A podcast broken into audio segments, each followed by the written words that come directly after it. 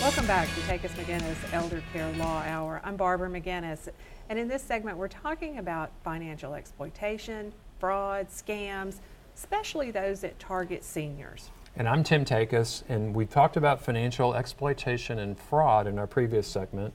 But what about other f- scams that law enforcement is seeing? So, with us today to talk about this topic is Sergeant Henry Particelli with the Madison Precinct Community Affairs. Welcome, Sergeant. Thank you. Thanks for being here. Yeah, my All right, so what time, what types of scans are you and your team seeing in Middle Tennessee? We're seeing so many different versions of what's going on, and some of it's been going on for a long time, but some of them are newer and more sophisticated than others. Um, I think uh, most of them these days are going over the telephone. Obviously, it's just so easy to solicit over the phone, and unfortunately, the, the no-call list is kind of off off the you know it's not doing its job like we would have hoped it would. Um, my phone probably rings 15 times a day from some number that I don't know. A lot of them are similar to mine, whatever the case may be. Right. Um, but we're getting calls where uh, folks are, uh, particularly with the elderly, they'll prey on the fact that um, maybe they're lonely, maybe they need someone to talk to, they'll get engaged in conversation. And it's funny when you engage in conversation, the things you can draw out of people. Uh, they'll call and tell them that um, they have a grandson or a grand, granddaughter and went to Florida for spring break and they're incarcerated and they need bail money. And of course, we all have that one child that they can go, oh, that's probably Johnny. That's probably Johnny. So, so they'll be like, Johnny, yeah, Johnny, that's who Uh-huh, it is. And right. they'll, they'll go ahead and talk about Johnny getting in a little bit of trouble and we need $500 and Mm-hmm. if you can just send it, go to Western Union or any, you know, not to single out any particular type of uh, industry, but Right. basically it's usually uh, they're asking them to wire or gift cards or things like that. And that's how they're going to get Johnny, little Johnny out of trouble. Um, Right. And uh, uh, so it's just important to verify what's actually going on. Call the family, talk to them. Don't just give up money uh, unknowingly, realizing that you're not giving it to the right person or for the right reason. Even Um, you know, even if you know it's probably Johnny, you might as well call Johnny's yeah, mother. Yeah, call Johnny first. Make sure Yeah, call good. Johnny or his mother. See how he's doing. Exactly, Uh-huh. Right. exactly. There's so many of them like that, though, and um, they're just they, a lot of it is based on fear.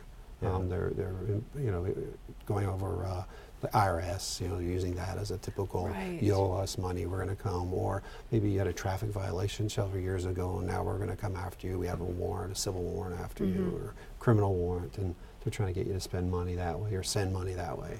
And so it's just um, if people are asking for money for something, um, take your time and verify that it is something that you need to be doing.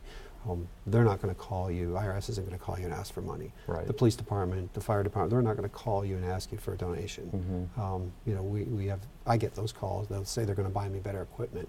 Uh, well, they're going to buy police better equipment. I'll be like, well, that's fantastic. I'm a police officer. I'd love. And to then it's like yeah, plug, uh-huh. yeah, that, that call Yeah. ends pretty quickly after that. so. Right.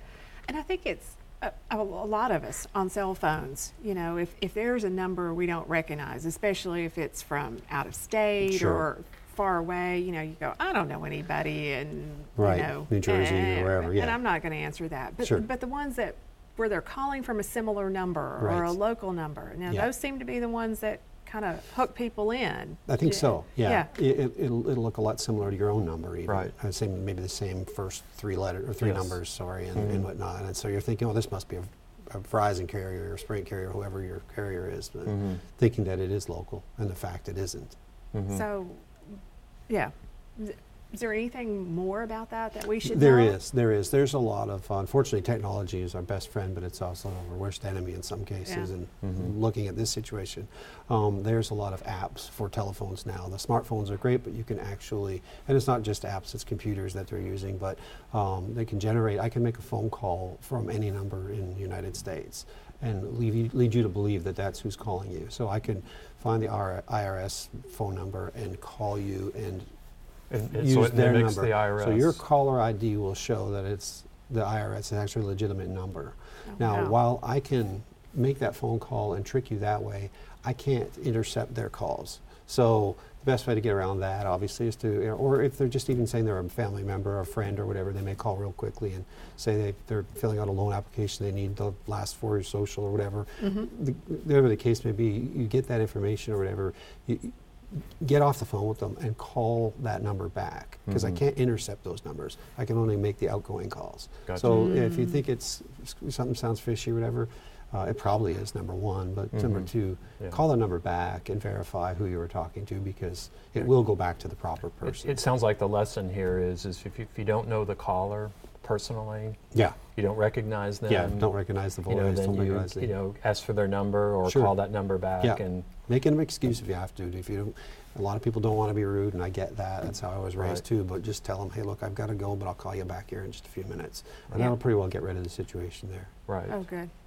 So what about people that are living in, uh, like say, uh, like seniors particularly, Sure. living in assisted livings Sure. or other facilities like that? Yeah. You know, are they vulnerable or are they, tar- how can they be targets? They are, and there's a lot of different ways. Obviously, we've talked about the telephone. We know no matter where you are, you're usually going to have access to that. But one of the other areas may be uh, the, where a lot of these facilities are secured, where you know there's only you know the, at a certain time of day the doors lock, things like that. Um, usually, there's no door-to-door soliciting. But what will happen eventually is people will piggyback on their way in, or they'll see a they'll see a face when they're standing outside their building that just makes up an excuse why they need to get in the building. So, um, for their own security, we ask them try not to just let anybody in that you don't know.